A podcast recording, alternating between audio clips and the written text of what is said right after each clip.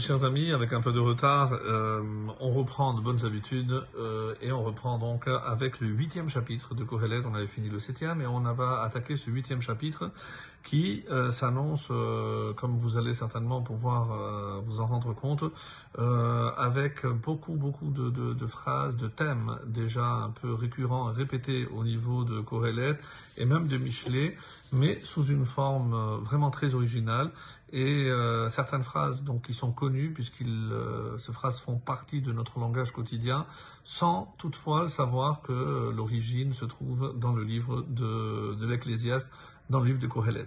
Alors le premier chapitre Mi chacham ou mi yodea pesher davar. Alors qui est comme le sage? Pourquoi? Qu'est-ce qu'il a de particulier le sage? Mi yodea pesher davar. Et qui connaît Pécher, c'est l'explication d'avar d'une chose. Alors le commentaire ici euh, nous dit qu'est-ce que c'est Pécher d'avar? Pitron kol davar satum.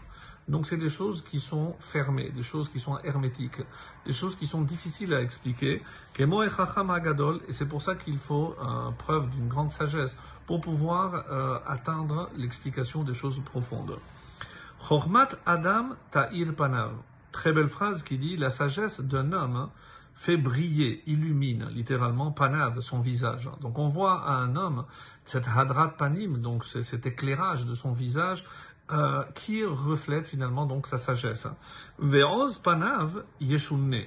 Ve'oz ici généralement c'est la force, mais ici comme disent nos, nos commentaires, Oz, keshichuto, sa sévérité.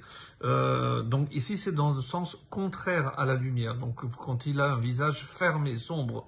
Ve'oz panav yeshune et la sévérité de son visage, hein, yeshune, est changée. C'est-à-dire qu'en fonction de la sagesse ou l'inverse, donc si le, visage de quelqu'un est éclairé, illumine, ou malheureusement l'inverse. D'ailleurs, on le sait, quelqu'un qui est rose à pecha, donc c'est aussi quand la colère, elle se dégage évidemment aussi du visage. Verset 2. Ani pi meler. Alors, les commentaires euh, disent qu'il faut euh, ici rajouter un, verbe qui n'est pas, qui ne fait pas partie du texte, ani omer. Donc, moi, donc je dis, pi meler shemor. Observe l'ordre du roi. Ve'al divrat shevuat elokim. Et à cause du serment de fait devant Dieu, verset 3, c'est la suite, Al tibahel mipanav teler. Donc ne te hâte pas d'aller loin de son visage. C'est-à-dire, une fois que tu as eu une audience auprès du roi, une fois que tu as obtenu ce que tu cherchais, ne cherche pas à te sauver à la va-vite, que le roi ait l'impression qu'une fois que tu as obtenu ce que tu voulais de lui, tu te désintéresses de tout le reste et tu fais, tu prends la poudre d'escampette, donc tu te dépêches pour partir. Al ta'amod bedavarra et ne t'obstine pas dans une mauvaise cause. Si tu vois que de toutes les façons le roi a opposé un refus, donc euh, qui ne t'a pas concédé ce que tu cherchais, ne t'obstine pas. Pourquoi? Car il fera tout ce qui lui plaît. Donc ici, c'est un avertissement, comme euh, il dit que panav diburra, si le roi a sorti de mauvais propos euh, ou euh, gezera ou une sentence, ainsi disent les commentaires, une fois que la parole du roi a été lâchée, c'est comme une flèche, il n'y a pas de marche arrière. Donc une sentence est une sentence, et c'est pas la peine de perdre le temps à faire changer d'avis le roi, il ne changera pas d'avis. Dalet, quatrième verset, pourquoi? Ba'asher deval meler shilton, umi yomar une phrase qui a été incluse dans la tfila que nous faisons tous les matins. Ba'asher deval meler, pourquoi? Parce que la parole du roi, shilton, littéralement fait autorité. Umi yomarlo mataase. Qui lui dira que fais-tu? Comment je vais remettre en cause ce que le roi fait? Évidemment, c'est une allusion, pas simplement au roi en chair et en os, mais aussi au roi du monde.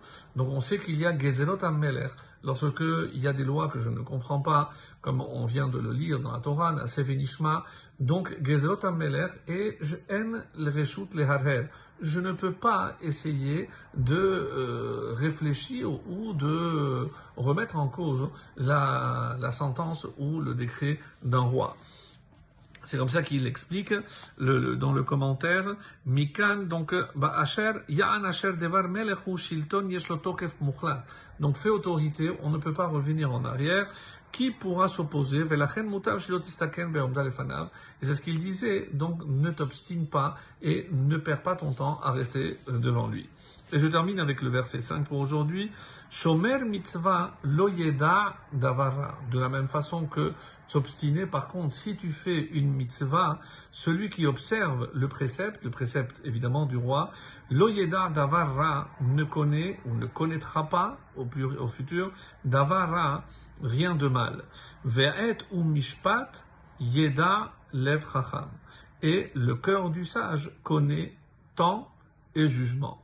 Donc il y a un temps pour tout et il y a un jugement. Donc si je sais que, et ça fait, je fais partie de, ce, de cette sagesse-là, eh bien j'accepterai ce que Hachem m'envoie et c'est ce qu'on souhaite, de se soumettre à sa volonté. Très, très